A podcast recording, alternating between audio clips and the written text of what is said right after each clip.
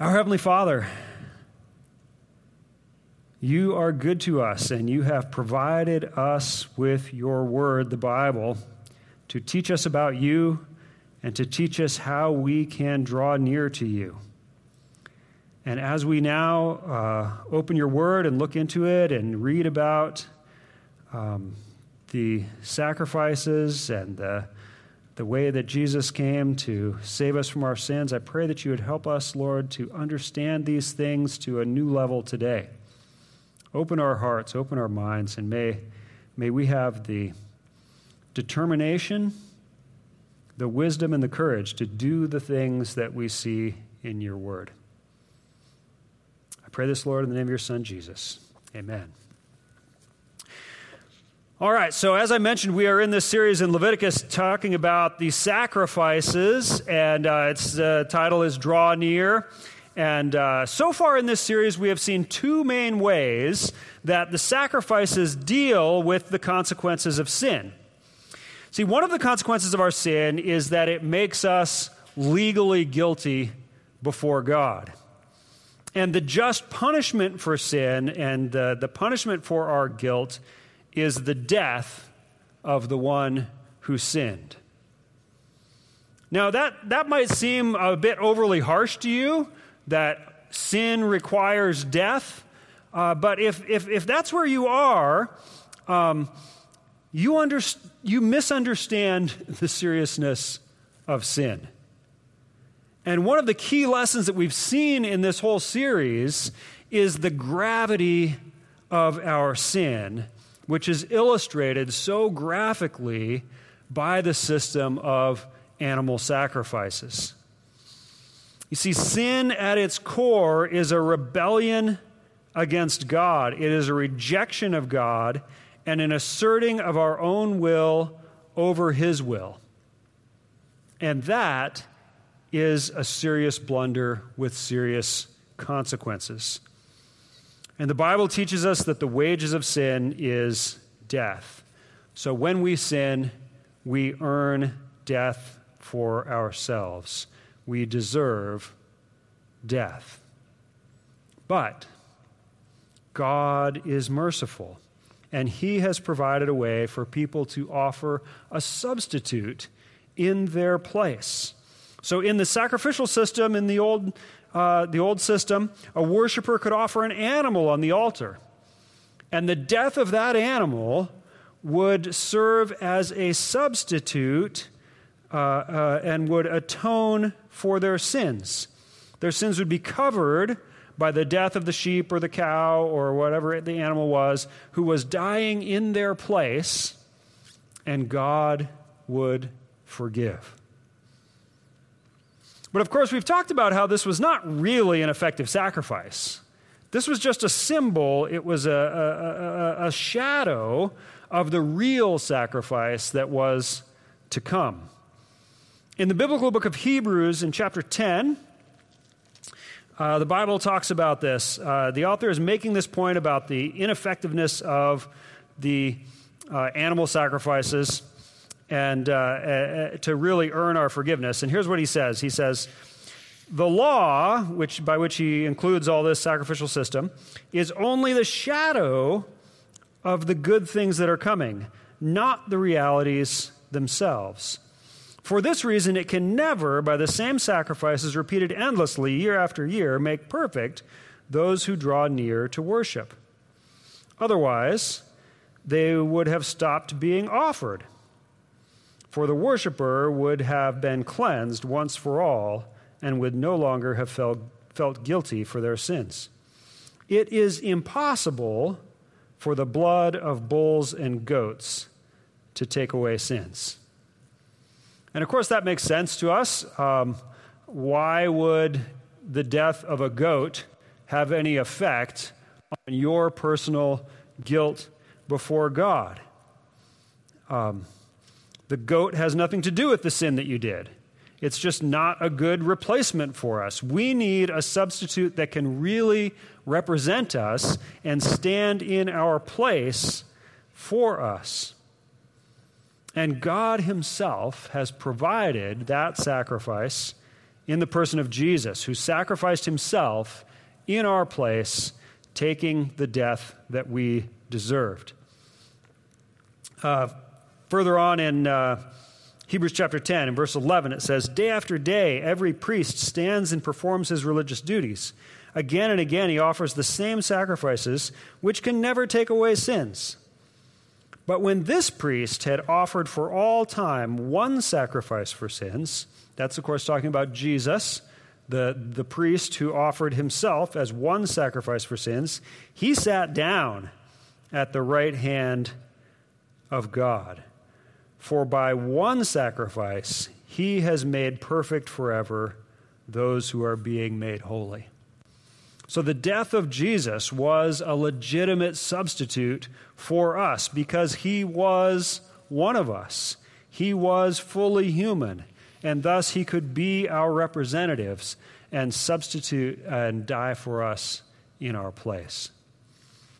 So that's the first aspect of sin that we have learned more about from this study of the sacrificial system. Our sins deserve death, but God allows a substitute to die in our place. And this was foreshadowed in the animal sacrifices and fulfilled by Jesus on the cross. Now, the second big uh, lesson that we have uh, seen about sin and its consequences uh, is uh, that our sin pollutes and corrupts us, but sacrifices can bring purification. So we saw that in the, the purification sacrifices that we read about in Leviticus chapters 4 and 5, which focus on the fact that our sin makes us unclean. And this uncleanness is a barrier to our relationship with God because God is holy, which means that He is totally separate from sin and evil. And when we sin, we are unholy, sinful, and tainted by evil. But God, in His mercy, provides a way for us to be cleansed from the taint of sin. And so in the Leviticus passage, it talked about how some of the blood of the purification offering was sprinkled in key places around the uh, altar and the tabernacle, and the blood of the sacrifice then cleansed away the corruption of our sin. And we see this concept also discussed in the book of Hebrews in chapter 9, where it's describing some of the ways that the old tabernacle was purified with blood rituals. And then it says in, in verse 11 of Hebrews chapter 9, it says, But when Christ came as high priest of the good things that are now already here, he went through the greater and more perfect tabernacle that is not made by human hands. That is to say, it is not part of this creation. So he's just been talking about how um, the earthly tabernacle that was built by Moses in the in the uh, wilderness there was really a model of the real tabernacle which exists in, a, in the spiritual world in, in heaven with God.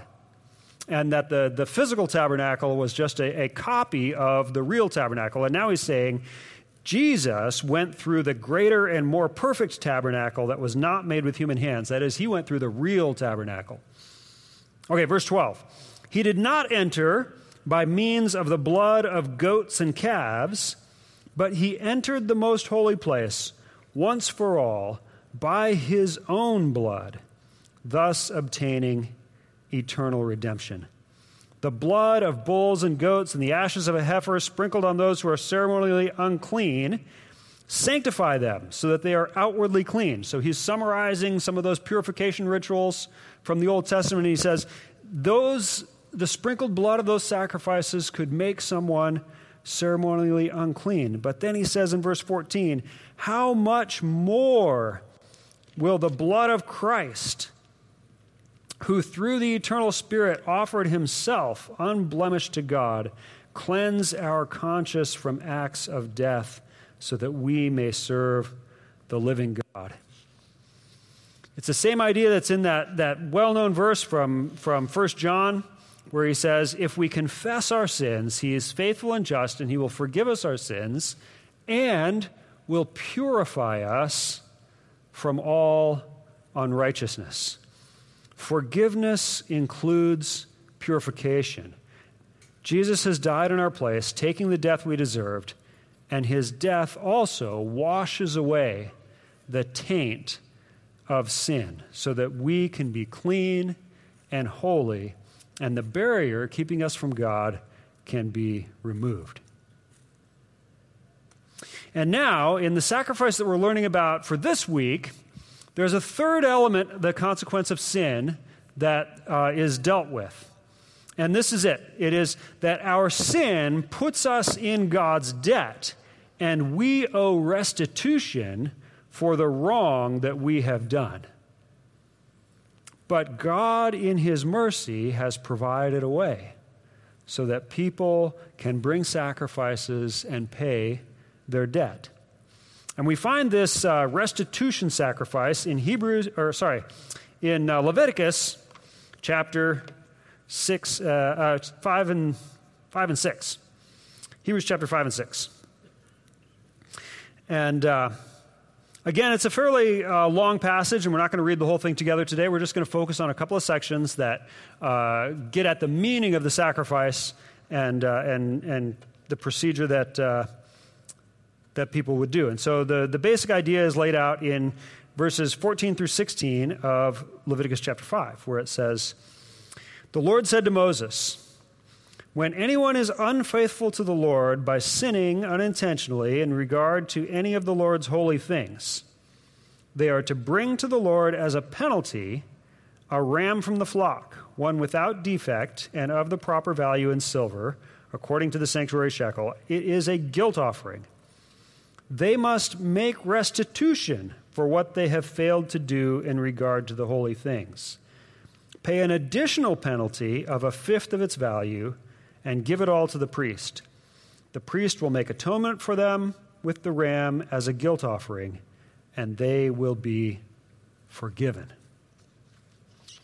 So, this section, uh, the focus is on someone who has sinned in relation to things that are uh, devoted to God, things that belong to God, which it calls here the holy things.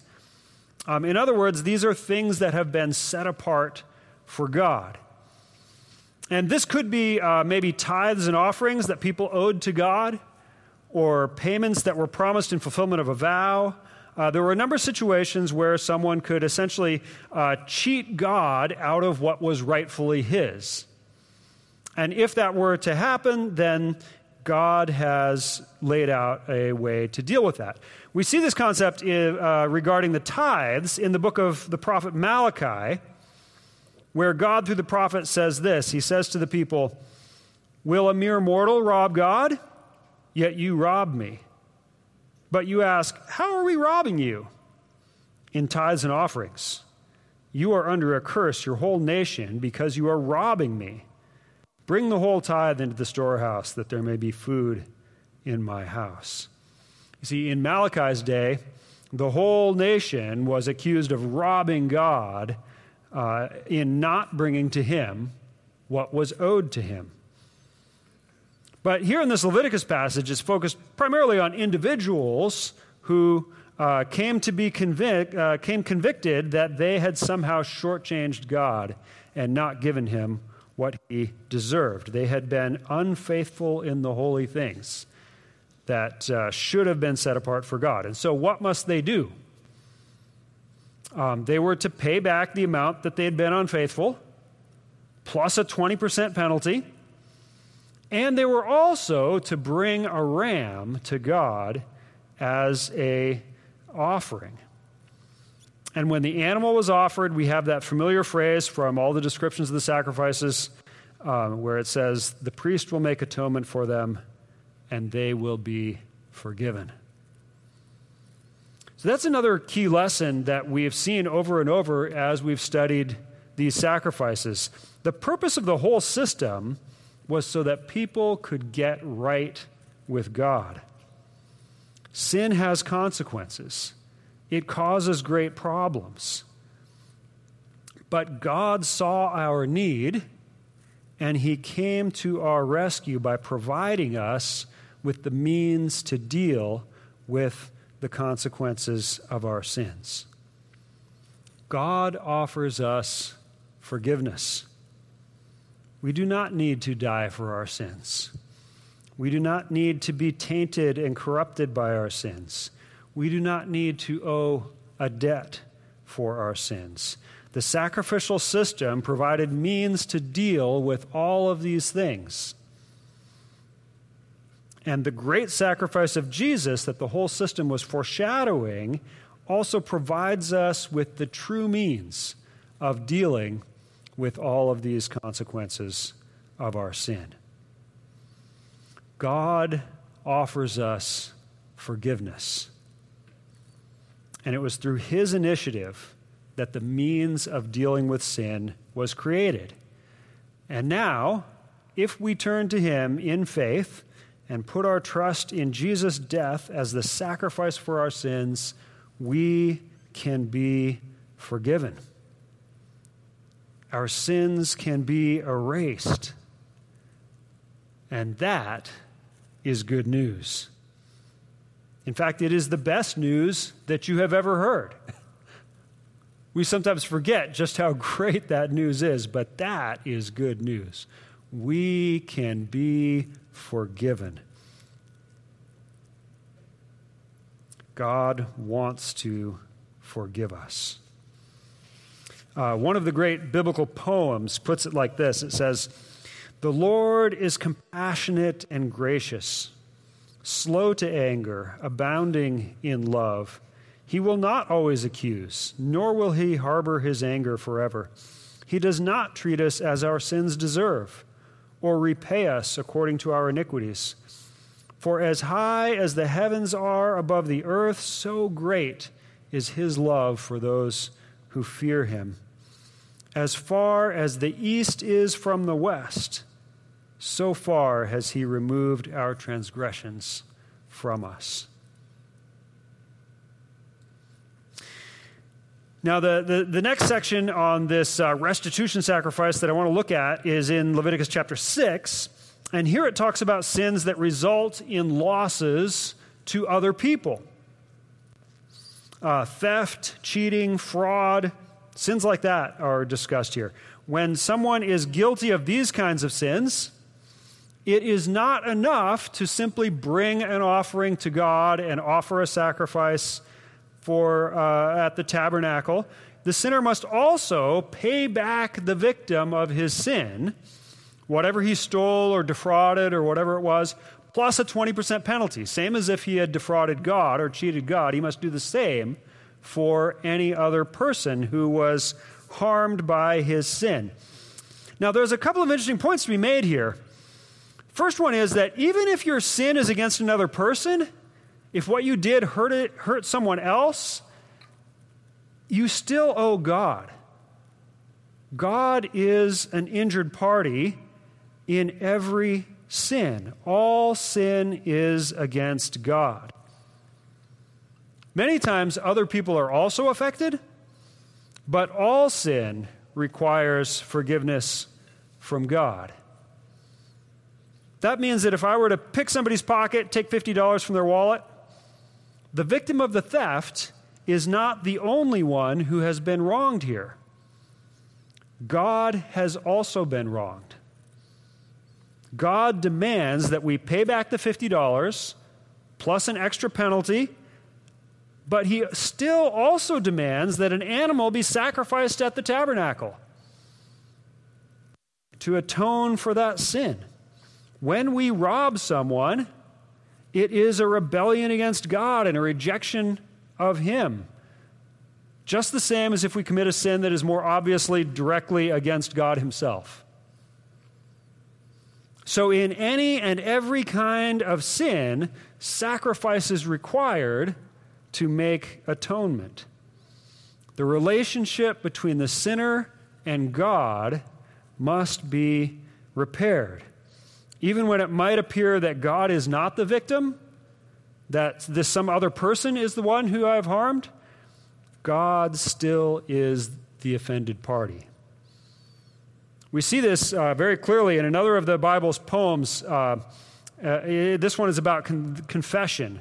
And the sinner who had clearly sinned against many people, if you know the context of this poem, uh, he had even killed someone uh, in this, uh, this sin. And yet he says this Against you, you only have I sinned and done what is evil in your sight, so that you are right in your verdict and justified when you judge. But here in this passage in Leviticus, we see that this emphasis on the relationship between the sinner and God does not exclude the damage that you have also done uh, to other people and the responsibility of the sinner to those whom he has harmed. Yes, a sacrifice was required. in Leviticus here, you have to bring a ram. But you also have to pay back what you've stolen plus the 20% penalty. See, God knows that our sins often do harm to others, and He demands that we make that right if we are to be forgiven by Him. Now, the examples in our Leviticus passage are all sins in which there's a cash value to the damage that uh, has been done to the victim of the sin. Uh, but the principle of this passage can be applied more broadly uh, to sins where the damage is, is not monetary. Uh, the principle here could be stated as this When our sin has harmed another person, we must do what is possible to make them whole again, as well as coming to God for forgiveness. And this is easy to see in those monetary examples, but it gets more difficult in other kinds of sins to, to really figure out how you're supposed to do this. Uh, for example, let's take a sin where you have damaged someone's reputation by spreading lies about them. Now, it is not enough for you to only go to God and ask God to forgive you for that sin. You must also repay the human victim. But how do you repay something like that? Right? Well, you can go to the person you've harmed, confess your sin, apologize, and ask for forgiveness. But that still doesn't undo the damage that you've done to them. You can also go to the people that you lied to and confess to them that what you said was not true. And this will cause your own reputation to be damaged. But that is part of the cost to mitigate the harm that you have done. Now, all of that is not as clear cut as paying back the money that you stole, uh, but, but the, it fulfills the principle. When others have been harmed by our sin, we must do what we can to undo that harm and make the victim whole, in addition to coming to God for forgiveness. Another example might be if I am sinfully angry and disrespectful to my wife in front of my kids. Yes, I need to confess that to God, and I need to ask for His forgiveness. But I also need to confess to my wife, tell her that I'm sorry, and ask her to forgive me. And I also need to go to my kids and I need to tell them that I was wrong to treat their mother that way and that she deserves to be treated better. Now, sometimes, as in those two examples we just talked about, it's going to cost you something to try to mitigate the damage that you have done. And sometimes, even when you've done your best, you really can't undo the harm that you've caused others. In fact, there are some sins in which there's really nothing that can be done. But when our sin has wounded another person, we are obligated to do what we can to heal that wound, even when it is costly to us. This is part of the process of forgiveness that God requires. Now, I want to be clear that what we're talking about here is different from the concept of penance. We don't, I don't, penance is not really a biblical idea. We're not talking about performing religious rituals or donating money to the church or something like that in order to somehow earn forgiveness from God. We're talking about doing what we can to pay back what we owe to those who have been directly harmed by our sin. Because, see, God's forgiveness does not shield us from the natural consequences of our sins. For some sins, you'll still go to prison, even if God has forgiven you. For some sins, your marriage will still be damaged, even though God has forgiven you. For some sins, you'll still lose your job, even though God has forgiven you. For some sins, you will need to give of yourself, your time, your money, your reputation as a consequence for the sin that you have committed. However, when we come to God and claim Jesus' death as the sacrifice for our sins, and when we have taken steps to make right the damage that we have caused to other people, forgiveness is available for any and every sin. God has provided a means for dealing with the sin that we have committed, and we can be cleansed. Your debt can be paid, and you can live in freedom because of the sacrifice of Jesus on your behalf. I want to conclude with a quotation from Jesus himself from his most famous sermon, the Sermon on the Mount. Here's what he said He said, Therefore, if you are offering your gift at the altar, and there remember that your brother or sister has something against you, leave your gift there in front of the altar. First go and be reconciled to them, then come and offer your gift. Our worship of God must include reconciliation with our fellow man. We cannot be in right relationship with God while we have a broken relationship that we refuse to do our part to repair. Jesus says that if your brother or sister has something against you, that's the scenario we're talking about here. They have something against you. You have done something that has harmed that person. If they have something against you, first go and be reconciled to them. So here's we have someone as they have something against us, and we have not yet done what can be done to reconcile.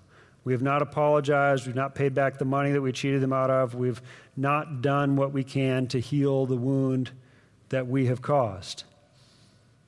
In order to worship God properly, we must also go and seek reconciliation. Now, of course, with all of these things that we've talked about today, the response of the victim is not a condition for God to wipe away our sin. Go to the person and you do what you can and they refuse to forgive, you've done what you can. And God still forgives you and wipes away your debt. But the Bible does have a lot to say about how we ought to behave if we are the victim of someone else's sin and they come to us and apologize. But that's not what we're focusing on today.